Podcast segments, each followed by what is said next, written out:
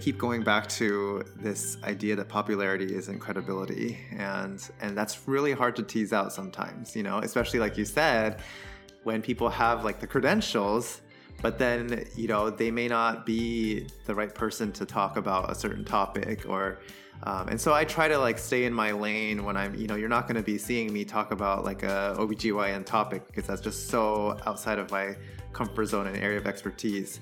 Myth busting about social media, whenever it's too good to be true, it's also a red flag.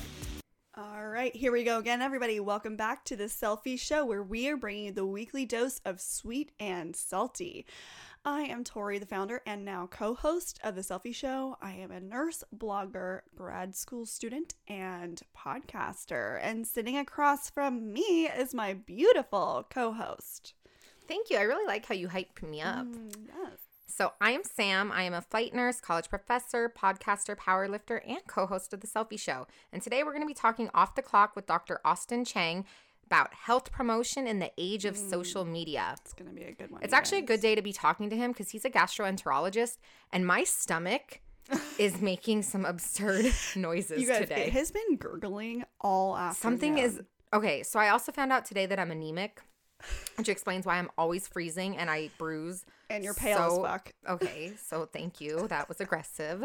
It explains why I'm so pale and always freezing and bruise so badly. But now I'm just blaming everything on anemia. Like, sorry if I have a bad attitude. Oh my god, sorry, I'm anemic. I literally was Um, telling her, I'm like, if your stomach, if you guys pick up on the stomach sounds on this microphone, I I, will not be surprised. Like, I, I don't know. It won't stop. Something I am unwell, but It's I'm so anemic, so, I'm just gonna blame all my life problems on it from Yeah, now on. fine. So it feels good. Feels good to be validated in 2021.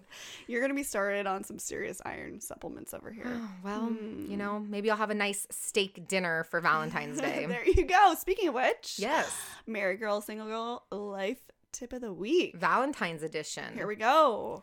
Honestly, okay, Valentine's Day is bullshit, right? Can we all just collectively agree on that? Yeah, it's like the what is it? The Hallmark holiday, like so exclusive. I think it's fun to still like do something nice. If you want to like use it as an excuse to do something spicy that night or dress up or just have a cute date night, I'm here for it. I'm not one of those people that's so bitter and knocking it. But at the same time, it just it seems fake and forced to me if you're Mm-hmm. buying me a Valentine's gift because you have to cuz this day. I'm I into would Galentine's Day. I That's love a fun. Galentine's A Day. good Galentine's, yes, please. I'm all about a Galentine's and I did it last year. I went out with friends and it was super fun. I think I don't think you show your friends you appreciate them all the time. So Tori actually got me a wifey gift mm. today. She got me flowers, chocolate, Yeah.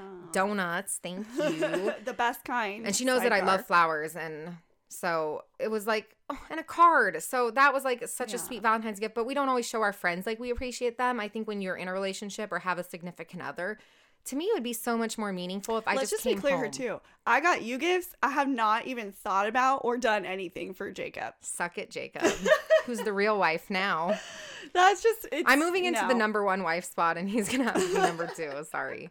along with Moses and Rambo. Um, yeah, I don't know. I kind of agree. Where okay, here's the thing though. I love me a good night out, like dinner. But Dinner, like, a with some COVID red year too, which is so lame. I don't know. How do you- just you know. COVID V Day. Yeah, yeah, that that's a thing too. Maybe just like some spicy lingerie. Maybe. Hmm. Yeah, and some You're welcome, Jacob. There you go. Yeah, some hot lingerie. I mean, you know me. Like I like a spicy moment. I think it's always fun to spice it up and, you know, keep it fun, obviously. But um I mean, Valentine's Day is it is nice, but at the same time, I do feel like I kind of I prefer honestly, we talked about this off camera. The things that are the little things throughout the year Same. that are just nice and you know that's kind of more the thing and honestly mm, i'm working on valentine's day anyway so it's kind of all irrelevant at this point but um i don't know i just uh this year What are your love languages? all of them Okay, that is like not how that single- works. no um Have you read the book? I have So for me, like the is it words of affirmation? That's actually like my number one. I would much rather get a card that Yeah. says some meaningful shit in it than a Valentine's Day gift. Yeah. Honestly, I'm a strong independent woman. I can buy my own shit. I really can. Gifts. So gifts, gifts? are nice and I I mean, I'm not going to be like, oh, I don't want that gift. Like, please, please, if you would like to buy me a gift, feel free. Um, DM me. I'll send you my address. I'm just Yeah. kidding. but um, I to me a card that is well thought out and Yeah. well written and has meaningful words in it means so much more to me. I save all my cards. I'm a big card person. I love Mm-hmm. cards. So whenever someone gives me a thank you card for something or if they gave me a Valentine's card, a birthday card, they write something meaningful in it. I love cards. Yeah, well, and this is why we send all of you guys your thank you. They're very personal. That are you notes. handwritten. We handwrite them. Actually, we had the conversation. Should we start on the new cards that Mm-hmm. we ordered, writing a just generic, like, thank you for supporting the cellfie show, Exo Sam and Tori? And we're like, no, handwritten Yeah. is so much more meaningful. And we care about you guys enough Yeah. that we want to take the time to handwrite them. Yeah, it's important. Um, yeah, so Valentine's Day, I don't know, spice it up, keep it fun. I do love me a good dinner. I like going to steakhouse every now and then. Now, I don't necessarily say it needs to be on Valentine's Day, but we're Yeah, starting to open up. Yeah, I don't know. Even like non COVID years, I hate waiting Yeah, for that too. things. Well, good news is, is I'm working, so we can just go on an off day anyway. It'd probably be less less expensive anyways. True. So I feel like they jack all the prices up. Mm-hmm. I am going to probably get drunk with my dogs. what day is Valentine's Day? Is it Saturday? Yeah, it's Sunday. Sunday? Sunday this year. I probably will day drink with my dogs. There you go. Little frosé. Yeah. You guys- Rambo Moses, let's go. My Valentine's. Sam has the best frosé recipe. DM I do. if you want it. It's it's really good. It's delicious. Uh, okay, question of the week from the listener. We're Okay, getting so- such good ones. yes. So thank you. Keep them coming. Um, we love you guys. We have had a lot, so we're actually gonna. Okay, first one that we wanted to address: tips on getting hired as a new grad during COVID. We love that. Yes. We love it enough that we want to make it a full episode. we have decided that we in a couple weeks we're going to be releasing a really big one for you so this one was a great inspiration and and we have some really great ideas for you so that one's on hold Yes. So thank you for submitting it. And we just, we can't do it enough justice is just a quick little question of the week. It Yeah. deserves its full own episode. yeah so for sure stay tuned. Mhm. So, that- then this yeah. week we have what do you think about tattoos and healthcare? okay so this is actually really funny timing because i just did a tiktok on the fact that NICUs do we hold the bare arms policy in NICUs, which means nothing from the elbows down. You do, you know, scrub in, there's no rings, there's no watches, um, no sleeves, no white coats. Like that that's pretty much a standard in most NICUs. And it's funny because one of the most common questions I got was what about tattoos? Everybody wanted to know what, what, about, about, them? tattoos. Do you have them? So I do not. However, the thing that I keep telling people is, and I think people, when I said sleeves, I think that they thought I meant tattoo. Tattoo like half the people thought I meant tattoos, It and I'm means like, you can't wear long sleeves Yes. or jackets. like actual tangible shirt sleeves. But um, so Sam, do you have any tattoos? I have a tattoo right on my wrist. Yep. Smack dab. I mean, I have other tattoos, but you can't see them. So it's technically a hospital policy. Our hospital policy is that you cannot have visible tattoos and they have to be covered. However, I worked in the NICU for seven years Mm-hmm. and now I still even bring patients into the NICU. So I am technically violating that policy Well, actually, every time. we have worked with RTs and nurses. One RT in specific who had a full had full sleeves. Yeah, well, basically, here's what happened. Like, so with having that tattoo, I always, when I had it and I started nursing school, I'm like, it's on my wrist. I can wear a watch. Because in nursing, we usually need a watch. We need to keep time for code situations or whatever meds, procedures we're doing. And then when I get a job and I go into the one unit where you can't have anything below the wrist, I'm like, um, how do I cover up this wrist tattoo? I was actually kind of panicked. Like, Yeah. what do I do? And then my manager straight up told me, Well, did you have it before we hired you? Okay, well, then we hired you with it. Like, there's nothing we can do. Infection control matters more than your visible tattoo. So, yes, they want you to cover the other visible ones, I do but think I don't, I think they're so lax on that. I don't Yeah, see them enforcing it. that's the hill to die on. No. Um, jewelry on the face, that's a different one. Jewelry, yes, it's vi- a direct infection protocol, Yeah. but I think most hospitals have laxed so much Yeah. on even even if it is in their handbook saying you have to cover tattoos, it's not saying you can't have them. Usually it's something saying Yeah. that you have to cover them. Most places don't even enforce it. Yeah. And I go to a lot of different hospitals being a transport nurse, so I see a lot of different people in healthcare from all different facilities. I mean, I even I know see tattoos doctors who have like a wrist tattoo. You know, like that's, There's that's doctors with or- full sleeves. Yeah, so I don't know. I think that you know it's per hospital hospital policy, but I do think that's kind of something where it's our society's kind of letting up a little bit, and they understand. I actually feel like sometimes, like even in the EDs, where like when they're intaking patients, I'm like sometimes it's more relatable if you can look at someone and be like, "Hey, like you look like me." I don't know. I just feel Actually, like do you know how many parents I've had ask me about my wrist tattoo and then say they love it? yeah. Go. I've never gotten a negative comment about it. I've always gotten what does it mean and then they love Yeah. it. I mean, So- unless it's like a gang sign, and then you're Yeah, obviously be tasteful. Just Don't get a yeah. giant penis tattooed on your wrist or something or some like derogatory statement. Yeah. That's not going to fly well in Yeah. healthcare or anything obviously with Don't have an- racism your- or anything like that, but Yeah. yeah, tattoos in healthcare, tattoos do not I think the stigma is definitely going away. Yeah, I agree. I agree on that one. So you guys, um the guest of this week is amazing. We are just we both love him. We fangirl over his TikToks. yes, big time. All right, so we have Dr. Austin Chiang. He's a gastroenterologist in Philadelphia. He specializes in advanced endoscopy and bariatric endoscopy at a large medical center. He's an assistant professor of medicine, director of endoscopic bariatric program, and chief medical social media officer. And he's also board certified in internal medicine, gastroenterology, and obesity medicine. No big deal. He also attended Duke University, Columbia, and Harvard. Okay, smarty pants. He's also the president and founder of the AHSM, Association for Healthcare Social Media.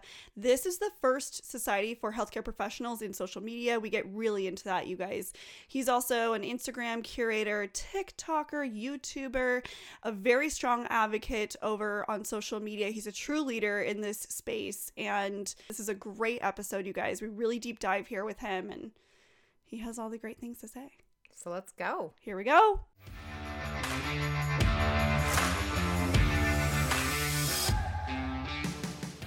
Okay. Oh my gosh, thank you Austin for coming in today. We're really excited to get you on and get started. So, um okay, so we are really fascinated by people's journeys, sort of the behind the count. And so for people who don't know you, um can you give a little background about yourself, your life journey, all the deets? Yeah, so I was born in Southern California and then I moved to Taiwan when I was 10. Uh, and then I was there for middle school and high school before coming back to the States for college, med school, and beyond. So, um, uh, you know, I was uh, at college at Duke and then went to med school at Columbia, did my internal medicine residency there as well, and then moved to Boston, uh, where I did my gastroenterology fellowship uh, at Brigham and Women's Hospital. And during that those three years, I actually did a bariatric endoscopy fellowship and got my master's in public health at Harvard, and then moved to Philadelphia, where I did another year of advanced endoscopy fellowship before staying on as faculty, where I've been for the past three years. So wait, can we take it back to Taiwan? I want to hear a little bit about Yeah. this. What was that like for you? Uh, it was definitely a bit of a culture shift for me. Uh, my parents are from there, so um, you know, getting adjusted wasn't um, as difficult as you know someone who hasn't been there before. I used to go back to visit my grandparents, um, you know, for vacation. So I kind of always associated it with vacation to a certain extent, but then. You know, it was just kind of like a split second decision from my parents that we were going to up and move from California over there. Um, fortunately, I attended an American school there. So it didn't feel like too big of a transition from that standpoint. And when it came to high school, you know, I took AP classes, did that whole thing to the took the SATs, um, and the intention was always to come back to the states and resume my career here.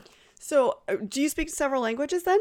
I do. I speak Mandarin. I speak Taiwanese, which is a dialect of that. Um, and then I also grew up sort of learning Spanish when I was, uh, you know, starting from when I lived in California. My mom always felt it- that it was important for me to pick up Spanish. And um, so I took that from fourth grade all the way until college. Yeah, we both come from backgrounds with uh, both of our parents speak Spanish, and it just was never. I don't know why we never like learned. Well, you know, some of my cousins actually grew up, you know, and their parents intentionally didn't want to teach them Mandarin because I felt they felt that it was important for them to assimilate into you know America, and maybe that was part of the motivation for my for my cousins. Yeah. Ah, oh, it's Yeah, so useful though to especially just in healthcare Totally. to be able to speak multiple languages.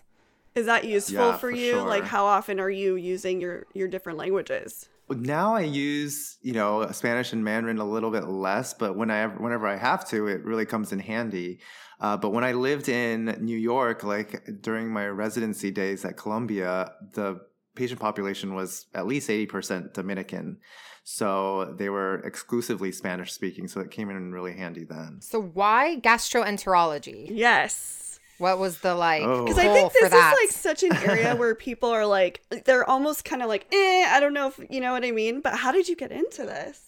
Yeah, it's not really a typically sexy field. right, I think right. people Pretty always, you know, sexy. It's pretty sexy to us.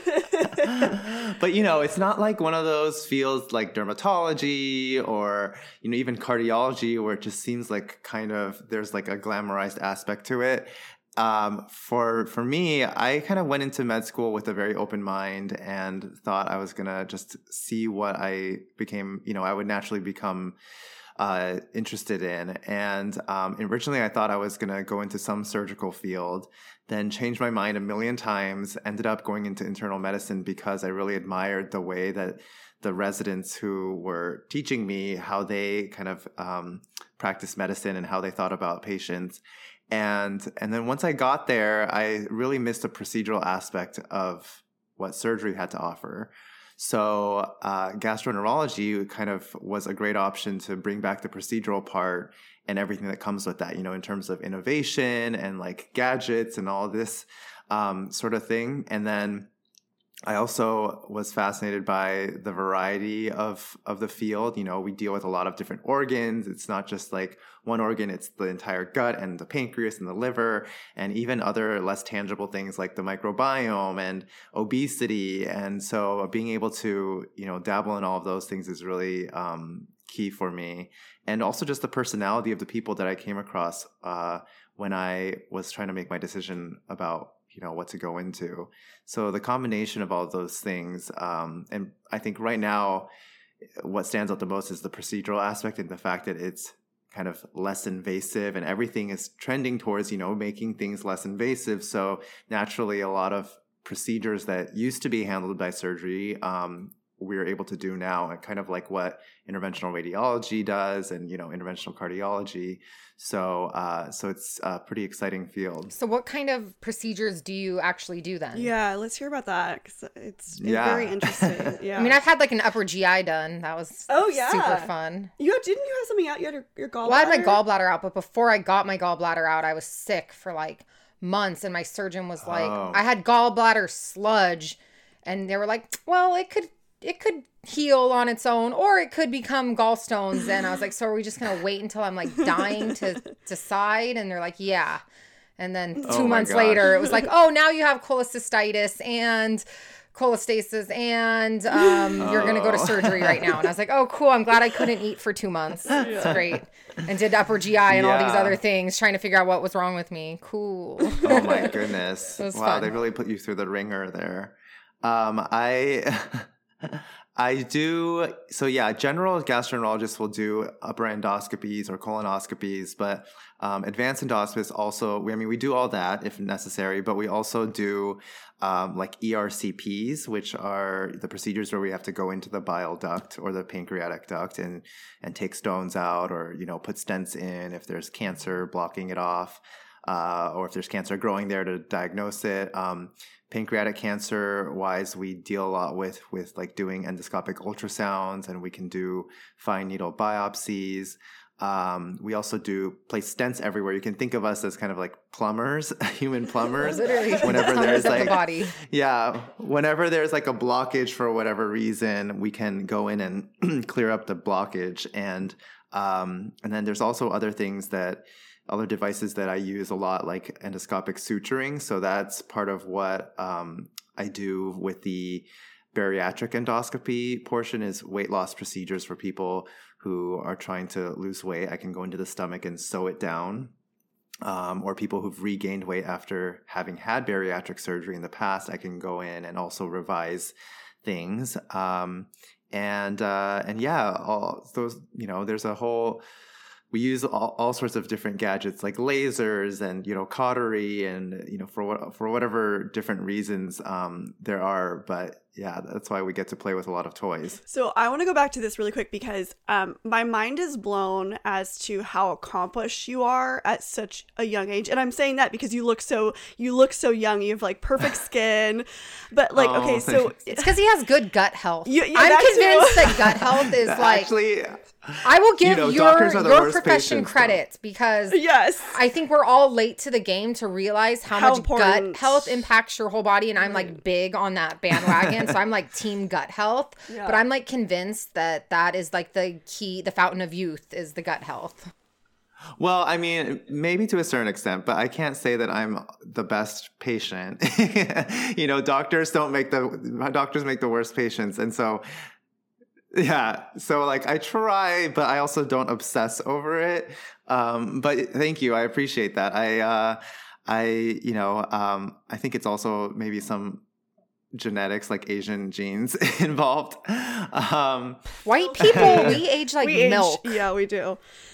But okay, wait. So, because I want to talk about your training. So, you went to these outstanding facilities. I mean, you went to Duke. You're now working for Jefferson. Like, how can you take us through that a little bit? I mean, were you all na- were you always naturally a student, and what was your training like? Because I think that's such a big aspect for you in the medical field, right? Like, that's very time consuming. It's very rigorous. What was that like for you?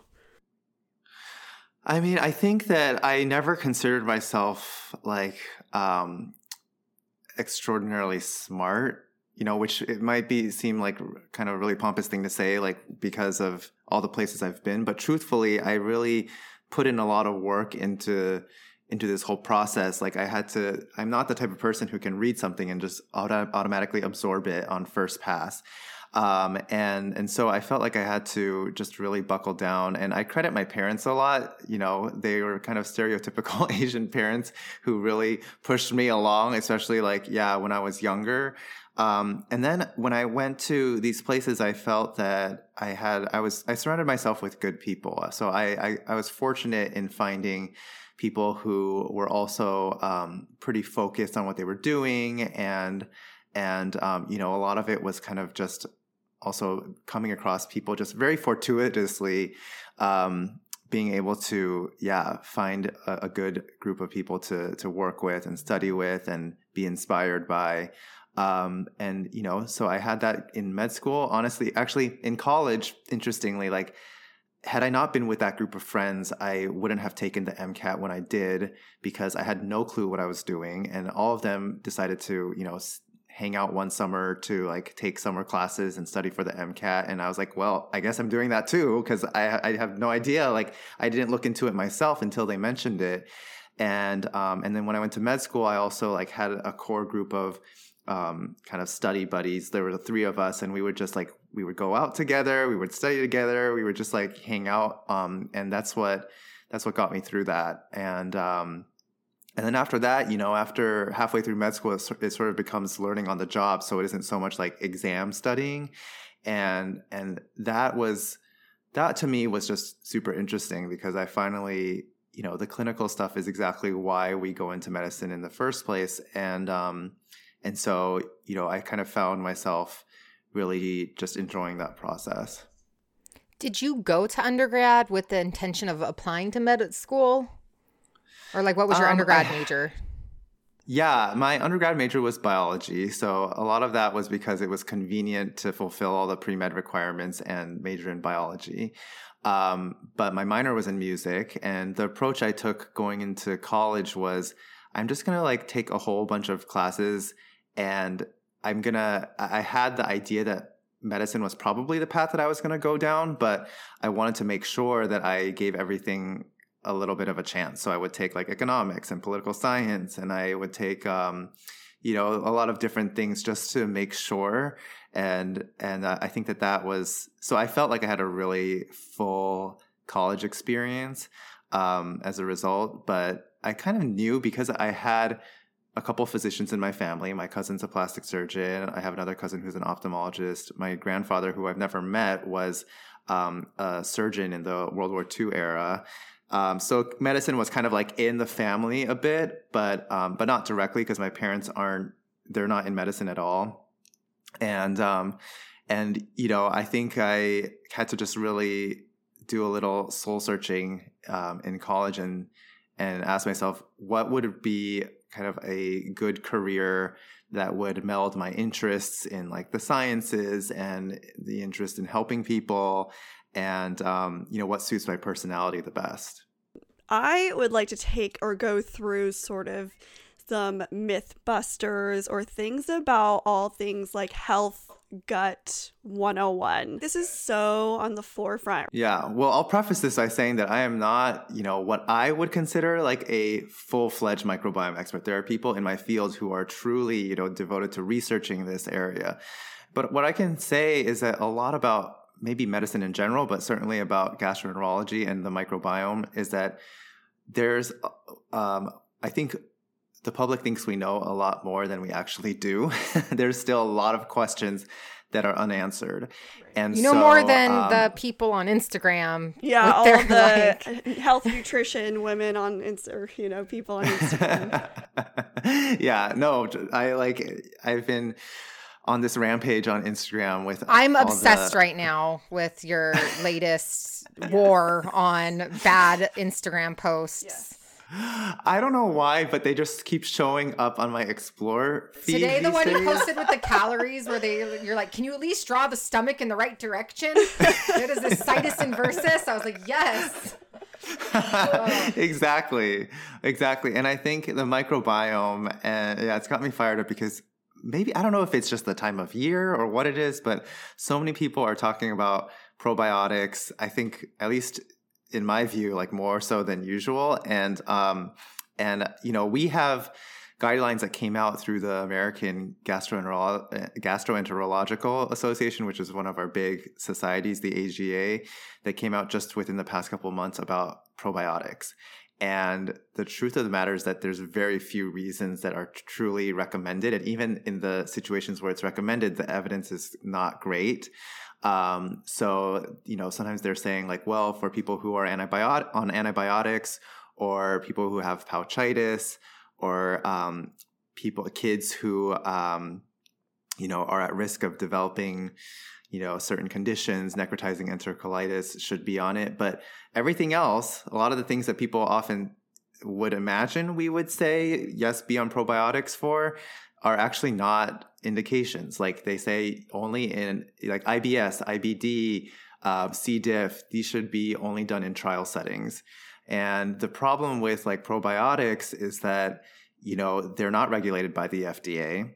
Um, even uh, what what's being sold out in you know your drugstores or supermarkets you know aren't necessarily what's being used in the aren't the formulations that are being used in excuse me in trials and um, and what's out there because they're not regulated just vary so widely in terms of how many CFUs are in it, how many, you know, we don't even know like what additives there might be in these probiotic products.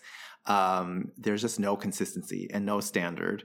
And, um, and so what might be out there on the market, if it does help somebody and does help relieve their symptoms, great. But, um, but that's all very very anecdotal and not well studied so you know in terms of like these associations that people also draw with you know um, your uh, immune system or like obesity and how probiotics can potentially how the microbiome can impact that i think we're all still trying to understand that. And um, in terms of a therapeutic like a probiotic medication or something to recommend to people to take like we're still very far from from that in your opinion, um, I this may be like a super general question, but what, how do you achieve a healthy gut biome? Like, what, what are some tips you can give to our listeners to, you know, establish a good, good gut health? Yeah, it's it's difficult because you know gut health can vary by so much. You know, are we talking about constipation? Are we talking about bloating? Are we talking about inflammation? Cancer prevention? I feel like there's a different propo- approach for all of these different things, um, and I would say that you know, a lot of these supplements that are out there, whether it's like apple cider vinegar or like celery juice or, you know, anything that's being sold out there, just there's just no true evidence to back it up. Um, and, and I think that, you know, there's probably very little harm in like taking apple cider vinegar if you want to and enjoy it. But at the same time, you know, if you want to save some money, it's probably not worth, you know, trying to use it or replacing, um, replacing, you know, actual medical therapy with that. I think that's our biggest concern is that people are going to delay their care by adopting some of these as remedies instead. I think that, you know, a, a diet that sort of is leaning towards a plant-based diet that is diverse I think that that's probably the most important thing. Like diversifying your gut microbiome is something that we always talk about. Um, and that's really just, you know, making sure that you're eating more like whole foods that are not processed. Um, but other than that, there's really very little that we can say about you know exact things that will truly impact your health in general. What about gluten? Yeah. Ooh, Remember how that got villainized? Yeah. I'm like, okay, yeah. true celiacs exist, but then everyone is all of a sudden like, I'm gluten intolerant. Mm-hmm. Yes. Uh, the gluten free kind of craze has really gotten gone gone like yeah blown out of proportion a bit um, i think exactly what you said people with celiac disease definitely need to be gluten free but aside from that you know um, there's we just don't know you know there yeah one time my stepmom who... made gluten free waffles for christmas and i was like what is this shit this tastes terrible. Like I not if I'm gonna eat a waffle, you better put some damn Fully gluten loaded, in it. Yeah. Like what is this? It's yeah. Awful. So the concern is that like you know people who don't need to be on a gluten free diet, you know, they may actually be limiting some of the foods that they're taking in and some of the potential like nutritious benefits of certain foods if they're limiting themselves to a gluten free diet um, when they don't have to be. And that's not to say that some people might not actually have like gluten sensitivity, but the experts in our field really say that. Um, they think that a lot of people who have gluten sensitivity or say they have gluten sensitivity are probably sensitive to other things in foods that also happen to have gluten in them because true gluten sensitivity is probably actually really rare. Um, so, you know, it's hard. I think that's why it's difficult to tease out. And honestly, I think that there's very little um, actual expertise in the area out there. And so, in you know busy medical practices, I think people are just quick to recommend like don't just eliminate this from your diet or eliminate that and try it and see what you can do. And um, but you know, I, I think that hopefully in the future we'll be able to have ways to actually assess for certain intolerances or sensitivities better. This is a great. Oh, just popped in my mind. What about all these testing kits that are coming out uh, for yeah. you know to test? I was just going to ask about yeah. like all of the like allergy testing, allergy testing, and, and diet food testing. sensitivity testing yeah. and stuff. Is that even yeah. like accurate, really, yeah. or? I'm gonna say no. I I don't buy into any of it. Yeah, and, and the the issue is that like when you get the results from those um, those tests and you take it to your doctor, we we don't know what to do with them because it's not um, there's no kind of follow up that's technically recommended with some of the it's like when you get 23andme done you know all the genetic testing and you take that information to your doctor and what are you supposed to do about that? Like there's not very much you can do about some of that. So and that's been a, a kind of controversial um, area about that. But again hopefully like in the future we'll have a little more guidance. But um but yeah sometimes that's why being putting your care in the hands of medical professionals who can kind of assess, like not use a shotgun approach and test for everything, but kind of kind of um, you know focus the testing a bit is really helpful because yeah, the more you test for things, the more things may end up showing coming up as positive, but some of that might not actually be absolutely true, or sometimes it's not taken in the right context. So um, I wouldn't recommend those. I want to go back to this because you kind of mentioned it um, IBS versus IBD. Can you dive into these a little bit? Because I think that this definitely is on the forefront of health and gut health and things like that.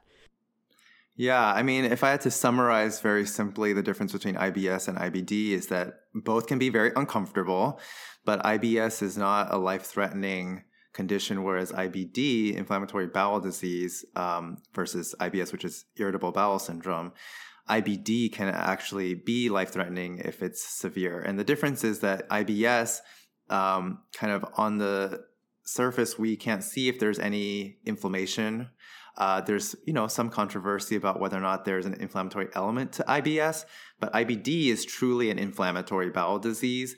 Um, and depending that the two uh, main conditions are Crohn's disease versus ulcerative colitis.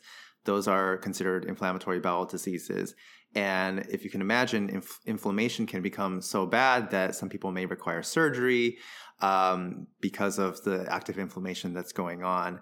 And likewise, uh, these patients may also require medications that are anti-inflammatory medications that actually target the, uh, the inflammatory pathway to calm down the inflammation and keep inflammatory bowel disease in remission. So it never goes away. There's no cure for IBD, you know, unlike what some of these Instagram posts will say.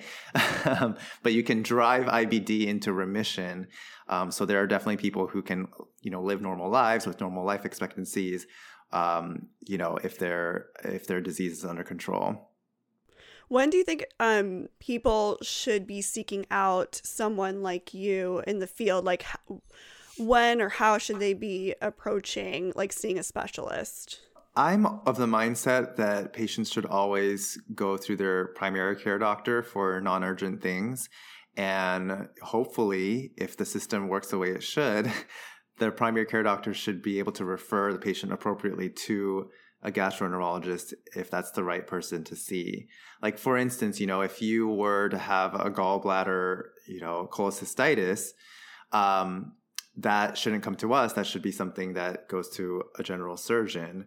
But if it's something that's not an uh, acute issue like that, you know, there may be other reasons to go see a gastroenterologist. So, I mean, if there's abdominal pain or acid reflux or you know um, cysts in the pancreas that might be that might be found on imaging um, these are all reasons that people end up seeing a gastroenterologist or even like constipation you know really severe cases of constipation or diarrhea you know that's a reason to see a gastroenterologist as well but as we move on um, there's just the whole field is also um, diverging and there's so many subspecialties now. So as we mentioned, inflammatory bowel disease, there are actually specialists who are devoted to just that.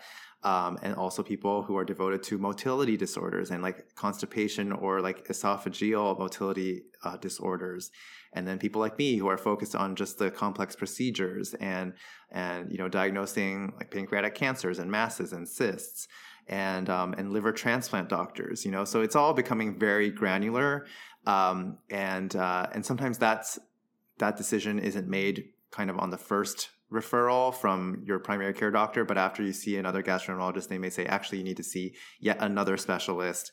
Um, so you know that's usually the process that that patients will go down. So, a big hot topic, obviously, here in the US is obesity. Like, obesity seems to be over, you know, uh, in our nation, a huge issue. Um, and I really like your take on it. I, I know you've spoken out about this a couple times and, you know, just sort of getting to the root of it. What do you feel like? Can you speak to maybe your feels or your thoughts on obesity in general and like how you know as a specialist like what are you seeing well i think that obesity yeah clearly has a tremendous impact on our nation and even like economically on our healthcare system um, and beyond that too you know if you can imagine like people with obesity related conditions um, having to suffer through those and you know affecting their their work lives etc um, but i think that we also need to be very aware of weight bias. That's like a something that I've been pretty focused on. I think you Um, posted about that today, Today, uh, your TED Talk Yeah. post, and I was like so happy about that because we kind of we did an episode about body Yes. image um, a couple weeks ago where we just touched on the missed opportunities in healthcare for people because if they assume the bias of if you're skinny you're healthy if you're fat you're unhealthy and how that actually provides bad care to both sides of the spectrum. So i love that that's something you're actually like speaking on. Yeah.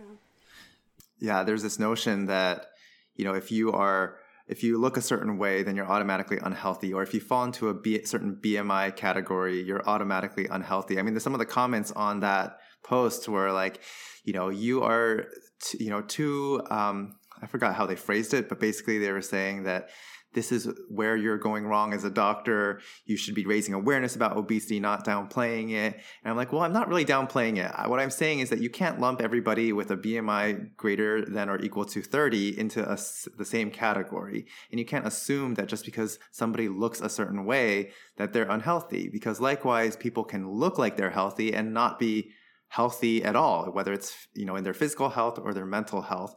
And I think there's just so much that goes into it and um and there's this you know the idea behind weight bias and the stigma that people face you know um, is also fueled by um, this idea that you know somehow patients have brought this on themselves and they're uh, lazy and they're not they don't they lack the willpower and that's clearly not true because there's just so much else that goes into it whether it's environment whether it's you know their um, their yeah their working environment or their living environment um, their histories their uh, you know uh, there's just so much that that can impact it. And we have to be very aware of that. And when i speak to patients who come to see me for these things i also have to be mindful of you know all these contributors. Um, so you know it's not to say that i am downplaying the effects of obesity. It's that you know when i uh, see patients who suffer from obesity i'm just trying to be very careful and respectful of this. And and you know weight loss is a really personal decision. Fortunately patients who come to see me are usually those who already you know are are um, you know on this journey of wanting to lose weight. I'm not there to um, force people to lose weight right? Like i forcing that that on someone who doesn't want to um, is just not gonna you know provide the outcome that we want anyway um, and and so I just want to make sure that patients are ready for this and that we're on the same page and that there that there's a team approach there because patients going at it alone also isn't the right approach. We need to have like a whole team looking out for every aspect of their health, whether it's you know making sure that their cardiac risk factors are addressed, whether it's seeing a dietitian or um, you know that their sleep is well addressed because there's a lot of sleep issues with people who are suffering from sleep apnea and whatnot, or even psychiatry as well. So um, you know, making sure that patients are well supported in that way is important. Do you think patients that are obese either avoid or delay seeking out care because they're afraid of that healthcare provider bias or stigma associated with their Oh weight? yeah, absolutely. I think um, I think that that definitely is uh, is true. And actually, there were surveys that were done not too long ago. Um, I don't remember the exact numbers, but there's a lot of health professionals out there who still maintain those biases. So they're probably it's not even like a concern that patients have. They're probably experiencing it actively from their own you know providers. Um, but yeah, it's uh, I think that that's a big reason why, for instance, for patients who qualify for bariatric surgery, only one percent of patients actually end up getting it. Um, and I think there's also this general idea that oh, there's there's a way we can. I don't need that help. You know, I think you know we're so tuned into like not being very independent and trying to fix things ourselves that like we don't need help. And um, and if we can kind of reorient the thinking to be that this is a tool, it's not, um, you know, it's not a end all be all, but it's a tool, one part of a treatment plan. Maybe that's a little more helpful.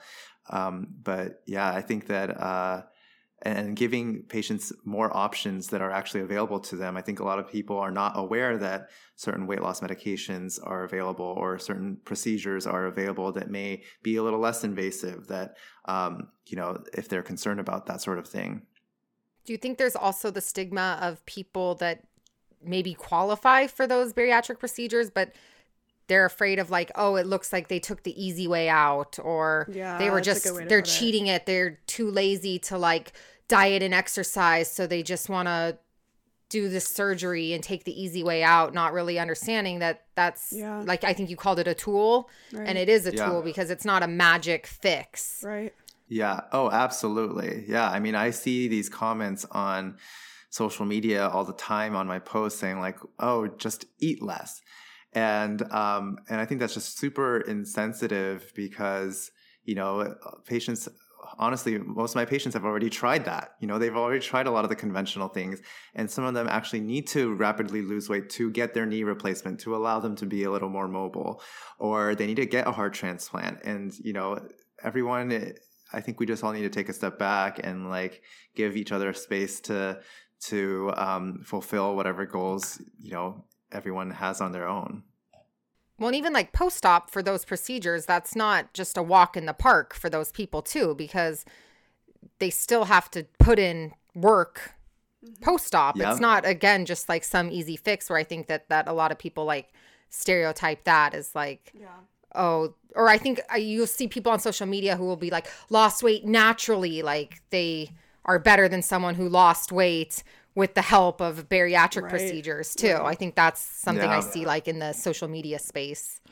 That's a great point. Yeah, I yeah, it's a it's frustrating and I tell all of my patients that, you know, this is like I said a tool, so it's going to get you it's going to help you uh, to a certain extent, but then maintaining that weight loss or getting any further than what that tool can provide you is going to be, you know, up to dietary changes and physical activity and um and so, you know, just using this as like a a magic you know, as a magic bullet isn't gonna isn't gonna you know actually um, take care of it. You have to kind of see it as one part of the the whole the whole thing. Yeah, I just think this is a, such a great topic. You know, it's like kind of it's meeting patients where they're at, sort of that we we talked about this on an episode of like a body neutral mindset where, you know, we're just meeting people where they're at and um you know, just trying to figure out what the best course of of action is for that patient. And it's funny because I have a family member who went in for um, a consult for a procedure and I think it was the it's a gastric plication and Okay. the doctor asked her um, you know why are you here? What you know what's the real you know give me the real reason? And she said that um, a good friend of hers had recently gotten the procedure and her quote was i cheated and you know got the procedure. And his response as a doctor was why do you consider that cheating? And i like you kind of as you were saying like he was you know this is a tool like you know it, most people who come or at that situation have tried other things. They've gone through the diet routes. They've gone through all these things and for whatever reason or another it just you know wasn't able they weren't atrie- achieving their goals. And i liked his take on it because he was like you know i don't know why people are, are seeing this as quote unquote cheating.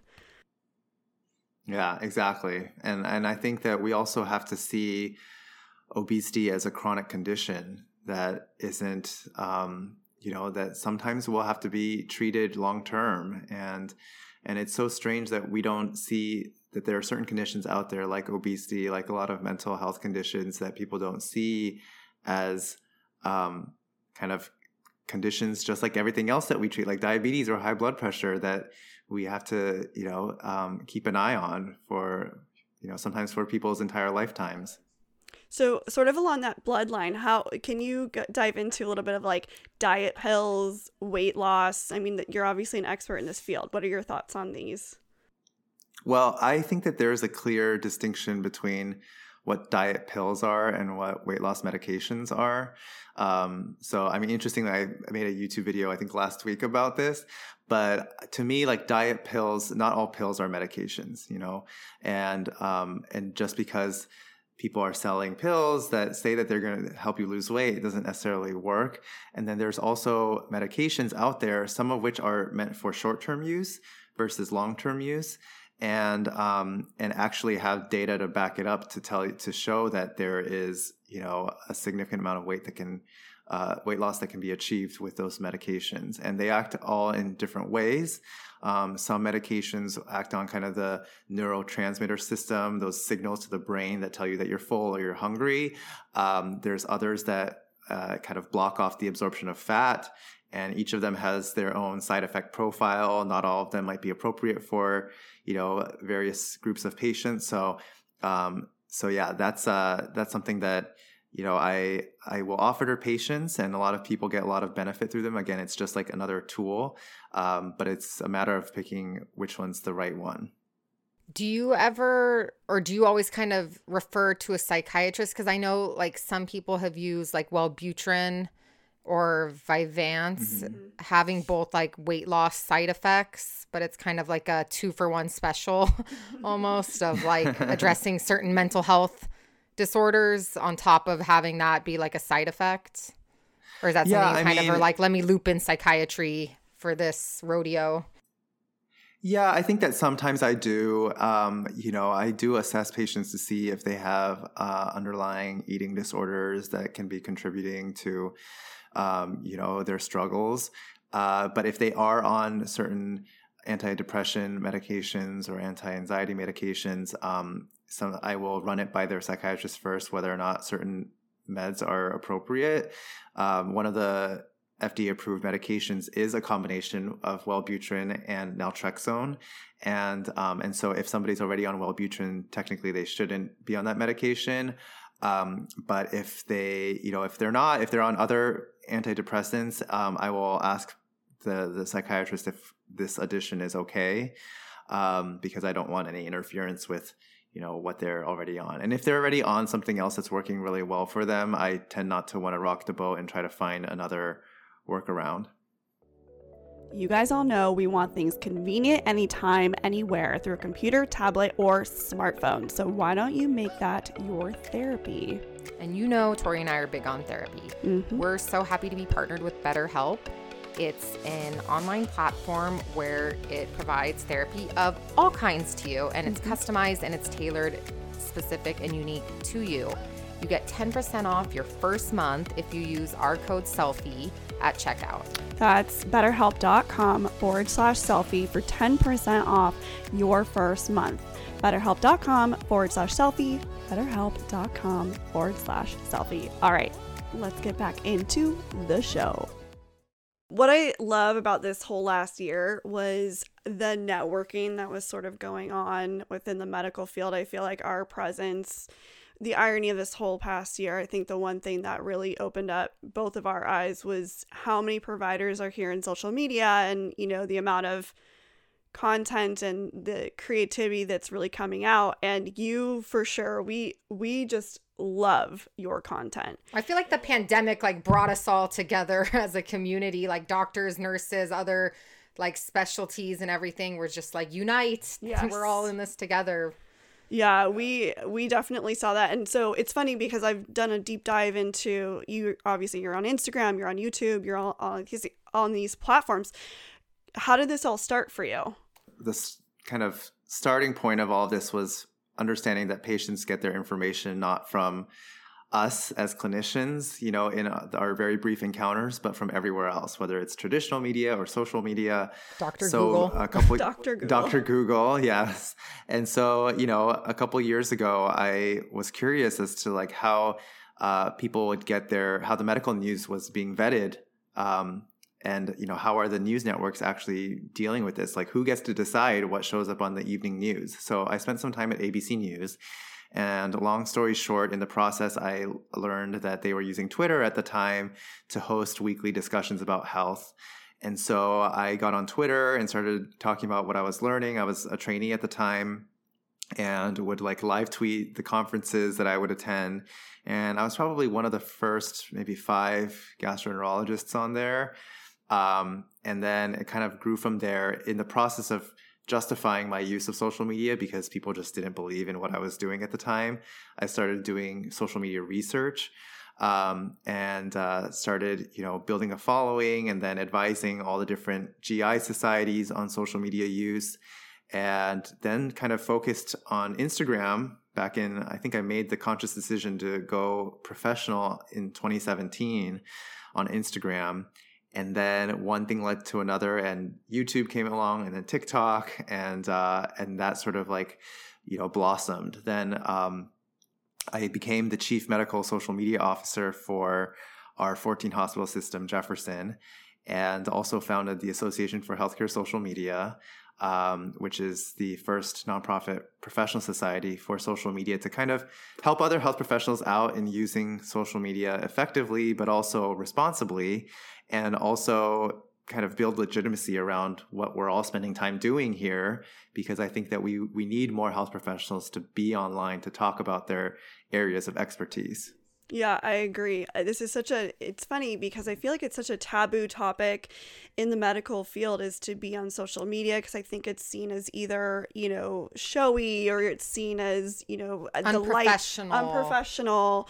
But the Mhm. irony like you said is the consumers that's where they're they're all on their phones. They're all on Instagram, TikTok. They're all on these platforms and so it's so important.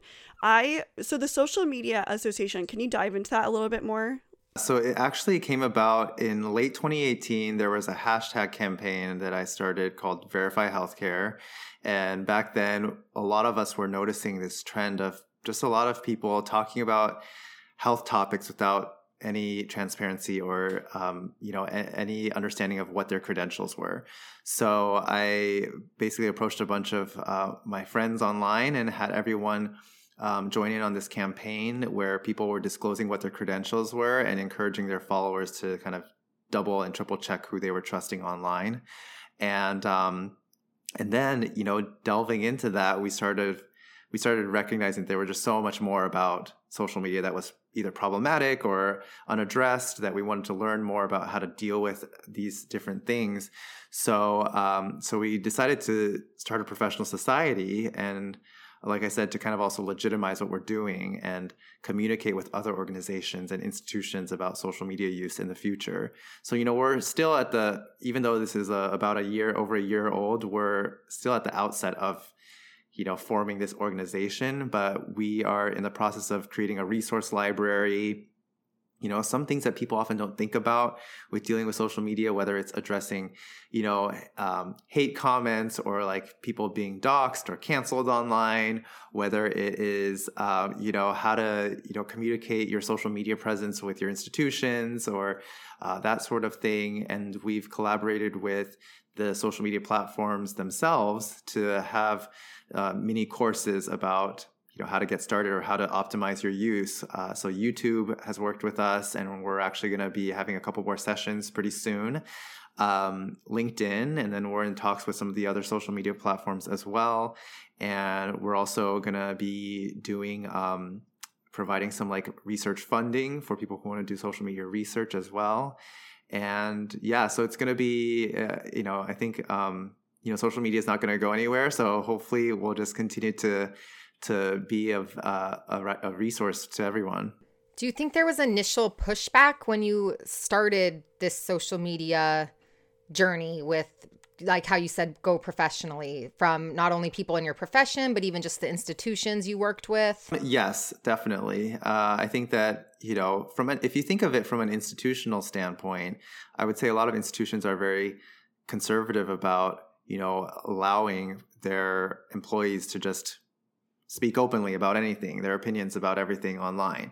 And the more they're able to control it, the better. But you know, in this day and age, in 2021 now, you social media is just a part of everyone's lives now. So um, we're kind of playing catch up. And um, I was very fortunate that you know when I got to Jefferson, Jefferson's a very kind of forward-thinking place to work, and um, and which is why I have this position here. And they gave me a, lot of support to to do this sort of thing. Um, but yeah, in general, it's not that way, and it's something that we have to move the needle on. I think Um, it's something Tori and I feel struggle. like we have to Mhm. be very um, Careful. careful and calculated with what we say and the things we talk about, even though we don't disclose where we work or anything like that. It's just a lot of institutions don't seem to be as forward thinking as Jefferson in terms of their social media usage, which I think is great because that is Yeah. the future. That is where we are now. And that is where people are getting, especially with this whole vaccine rollout. Everyone's getting their information. Everyone that's been anti COVID 19 vaccine and that tells me to do their own research. And then their own research is always some like YouTube link. It's never a peer reviewed study, is not the, uh, the do your own research crowd has never heard of a peer reviewed study or does not have access to a medical journal. Yes. So the fact that we can actually have providers like yourself that are verified Right. in this space actually providing accurate information is so valuable and i think it's cool that you're working at an institution that is um, promoting that and i would love to see more places kind of jump on the bandwagon with I that too. Yeah.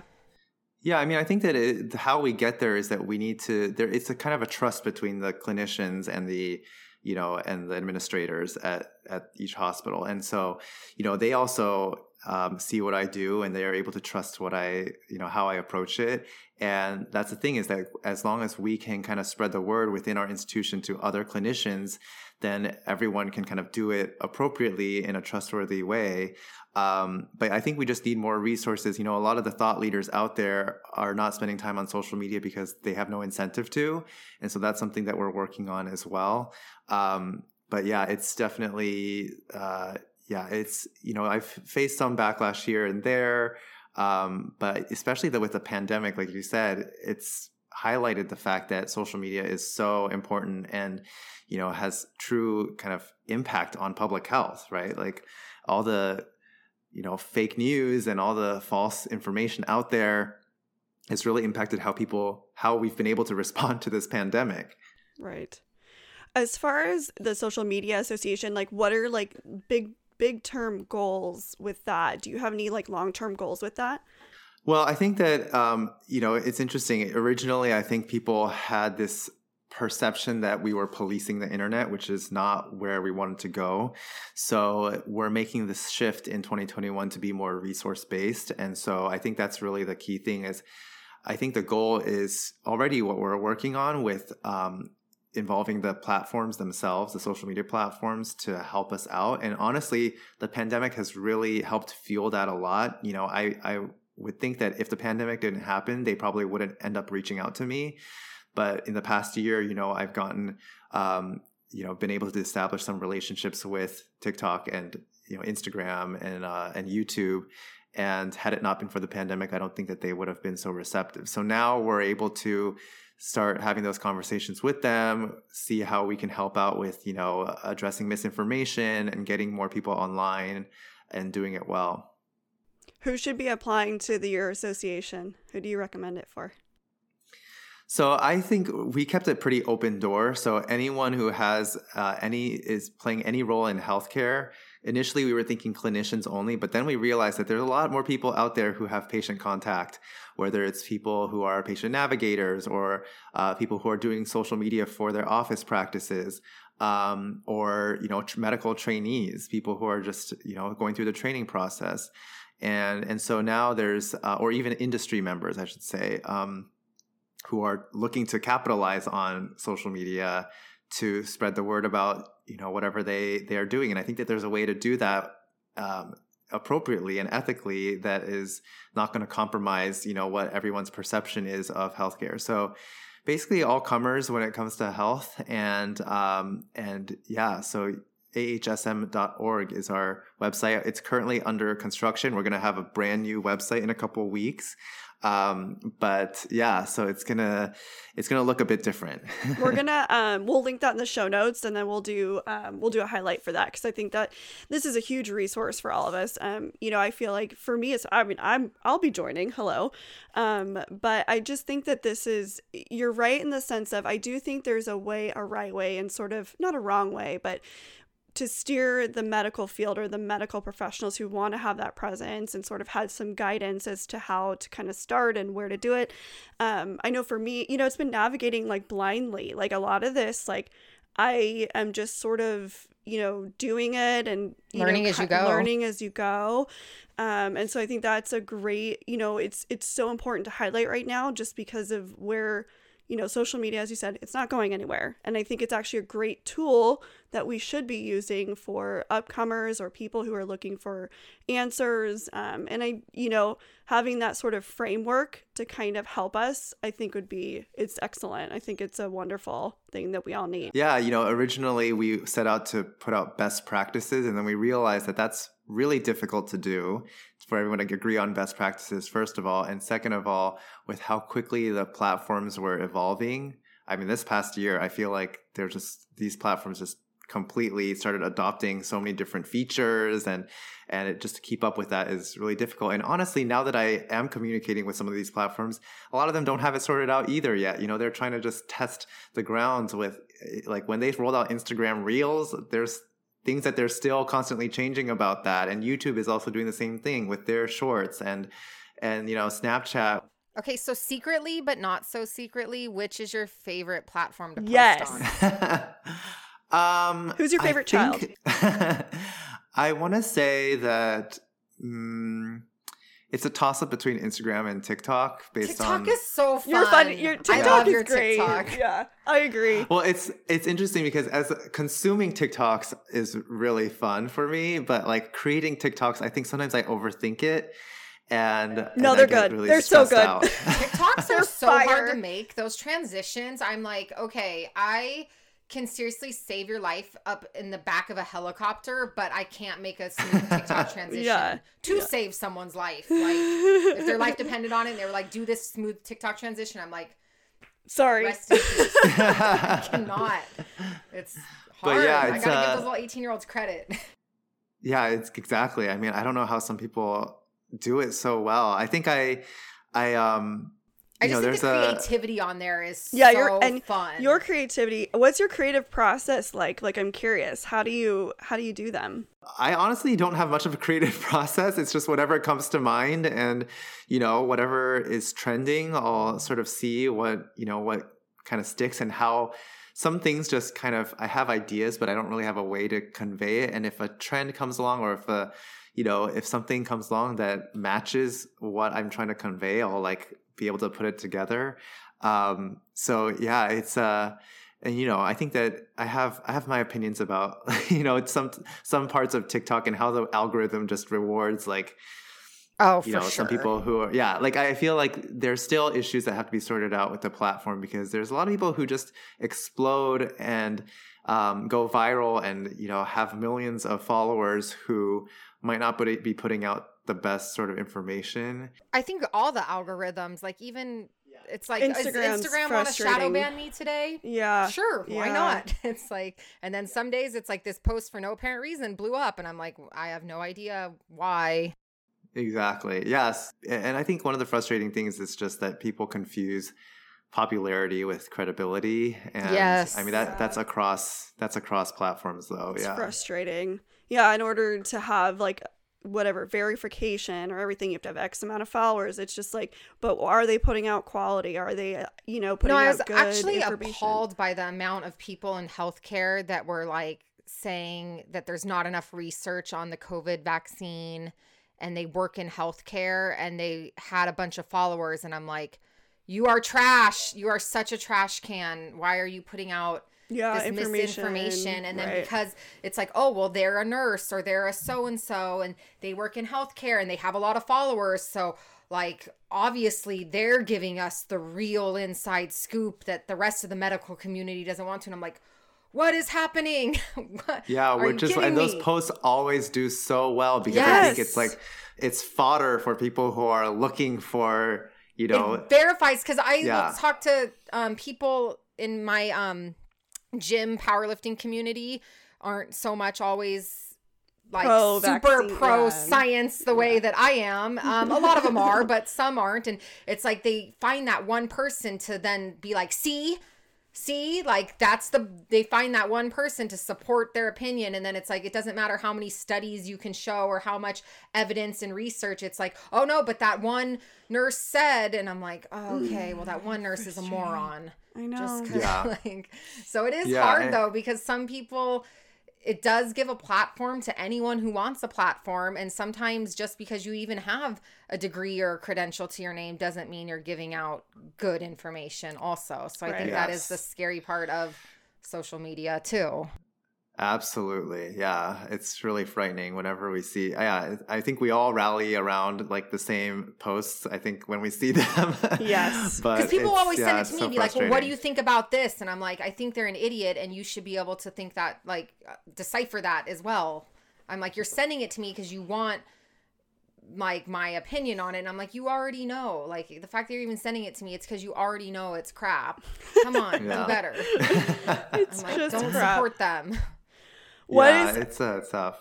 what's uh, for you in your opinion? What's been the best part of your social media reach? Um, I think it's meeting a really diverse group of people. Um, I think people who are outside of my own field, people who are not even in medicine, some of whom are people who I've, you know, dreamed of getting to know a little bit or having a conversation with, who I suddenly am able to, um, which is always fun. And of course, like a lot of opportunities professionally to you know speak at certain places and and do that sort of thing that I don't think I otherwise would have been able to you know? I've um I think when people recognize what I'm doing on there I think that's it's very validating. And it's just yeah I don't think that I ever before last year thought that I could ever you know have a feature on the New York Times or like get to speak at certain places. And you know, last year I spoke at the was it last year? Yeah, last year I spoke at the Department of Human uh, Health and Human Services about social media and and vaccines. This was like pre-COVID, and um, and you know, yeah, I'm going to be speaking at South by Southwest this year, and just super exciting things that if it wasn't for this, I wouldn't be able to do. have you ever had like a little like fangirl or like fanboy moment where like someone shared your post or liked your post that you were like oh my gosh this person liked my post or shared my post ah Oh yeah, definitely. Well, uh, it depends on which platform. I feel like it's mostly on TikTok that that happens. Um, you know, when certain people I I found out were following me, uh, like Hank Green, when he first got on the platform and was following me, I was like, what? And um, even people who are yeah non-medical or non-science, like um, one of my favorite moments was Colleen Ballinger. I don't know if any of you know her, but she plays like Miranda Sings, like she's a a YouTuber, and um, yeah, so uh, and having yeah, being able to have conversations with these people is yeah, I have I have those moments. That's really cool. I know. Is there anything you want to myth bust about the social media space? I keep going back to this idea that popularity isn't credibility, and and that's really hard to tease out sometimes. You know, especially like you said, when people have like the credentials, but then you know they may not be the right person to talk about a certain topic or. Um, and so I try to like stay in my lane when I'm, you know, you're not going to be seeing me talk about like a OBGYN topic because that's just so outside of my comfort zone and area of expertise myth busting about social media whenever it's too good to be true um, you know that's also a red flag What is your like best advice to someone maybe not in healthcare or even like that I would give to maybe my own family that's not in healthcare where I'm saying if you're looking for information online, this is what you should be looking for to make sure that it's reputable. yeah there's so many elements that play into what makes someone credible or not. And i think you know people who cite their sources and citing reputable sources um, people who are uh, who you can ask about. So like you know asking for second opinions from other people on social media or people or your own real life practitioner or provider and getting their opinion on it. Um, and uh, and yeah like i think that those are those are some of the key things. And also just you know i, I had a whole post about um, looking at the sources. I think that we just don't do a good enough job in equipping people with the ability to like you said decipher what good information is and knowing you know which medical journals are reputable and you know making sure that whatever is being cited is actually you know uh, up to date because sometimes people are citing things from 20 years ago that are totally obsolete at this point. I think you posted about that recently um, recently. Yeah. The Uh-huh. person that was Yeah. posting about like celery juice, citing articles from like 20, 20 years, years ago. ago. Yeah, exactly. I mean, the And- and, 90s you know, were this is- cool, but we've got better info now. And yeah, this is how some people are trying to sell their products is using outdated, you know, outdated um quote unquote evidence or outdated studies. So, speaking to someone coming up in the healthcare field, um, what pieces of advice do you have for them? Three tips. Can you be get specific on your tips? Like, what pieces of advice do you have for them? I would say um don't buy into what looks glamorous because um people who make things look glamorous are probably working very hard to make it look glamorous. Um I think, uh, you know, just being aware of your role as a health professional or provider um, at any time, like that, that identity, that part of your identity doesn't go away as soon as you step outside of work. Um, so being mindful of that. Gosh, last thing, three tips. I would say, you know, I would say for especially for trainees and social media, um, just making sure that you're still focused on you know your role as a health professional because you know building that foundation is really important. Like if you are putting yourself out there as a social media superstar um, because of your identity as a health professional um, you better make sure that that part of your job is solid you know? I think a lot of people are so obsessed with wanting to become famous or building a following that they let go of that um, part of their you know understanding or education or training and um, and without that like you know if you really secure that part of your job there are going to be opportunities that come your way that are going to be bigger than just you know things that come your way because you have a big following Okay, so you do all the social media stuff All YouTube. TikTok, Instagram, all the platforms. You have the um, actual job as in the Running an hospital and doing all these procedures. You have the association. You're doing like 8 million different things. When do you Have relax? time for you. and what do you do to relax? Like, Yeah. how do you chill?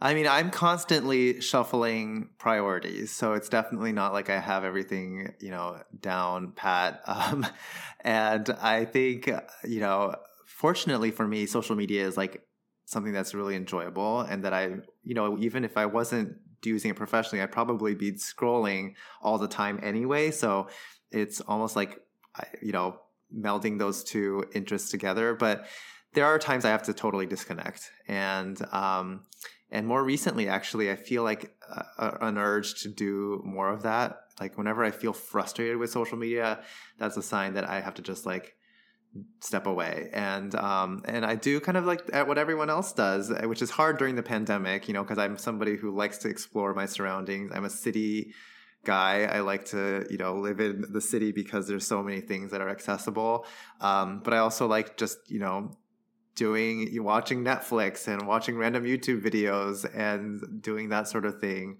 Um, and and that's what I was doing earlier today. You know, just stepping away from from it a bit. You know. Do you have anything coming up that you want to share with the audience? Like anything you're looking forward to that you're doing, participating in? Well, I alluded to the fact uh, earlier that I, I'm going to be speaking at South by Southwest, which is kind of exciting.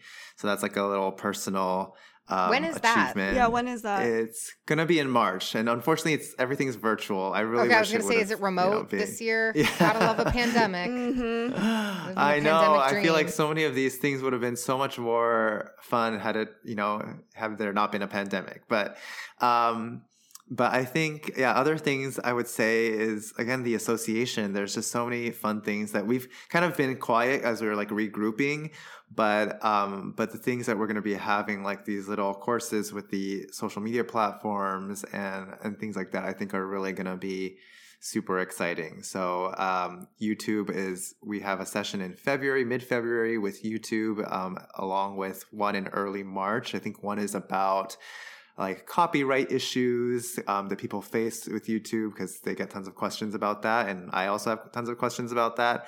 And um, and the second one I think is more on like production stuff, like how can you do make YouTube videos at home that you know um, that look great and you know that are um, what are those production tips that they can give us So yeah, so that's what um, what's coming up there, and we're also to have like these mini Zoom hangouts that we had at the end of last year, where we would just have host a Zoom session and have people members get on and discuss certain topics, and I think we'll some of them are really you know important topics that we had last year like about racial disparities and about you know approaching um, covid and addressing that on social media. And we're going to dive even deeper into some of those topics along with other things um, pretty soon Fun. We're looking forward to all of that. Yeah, in in order to find all that, is that on this? That's on the Instagram. I'm assuming. Yes, and we, you know, we're probably that's actually the best way probably to be to stay update up to date with these announcements is um is the Instagram account, which is H ahsm underscore org. Um, but uh, but if you were to sign up as a member, you know you'll get all of our uh, newsletters and um, email updates and announcements that way too. So where can they find your Instagram, your yeah. YouTube, your Twitter, your TikTok? Pimp yourself out. it's very simple. I have the same handle everywhere. Austin Chiang MD. It's just one word, Austin Chiang MD. My last name is spelled with an I, C H I A N G.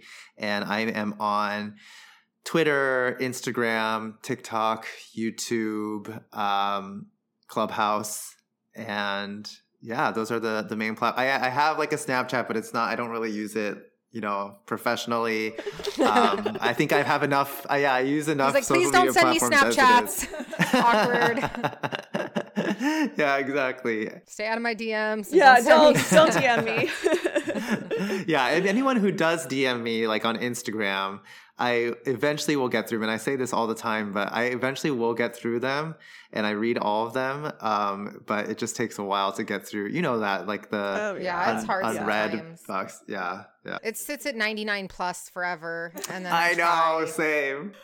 It is what it is. Trying to get better We're it. trying to, you know, when you're balancing so many things. It's hard though know? because it's like one out of every 10 things is like a really cool, meaningful comment. And then the rest is just uh, it's so hard. Of, like what? Some of these questions. Someone yeah, some of these questions sent are me a so. Seven thousand dollar offer to kick them in the balls.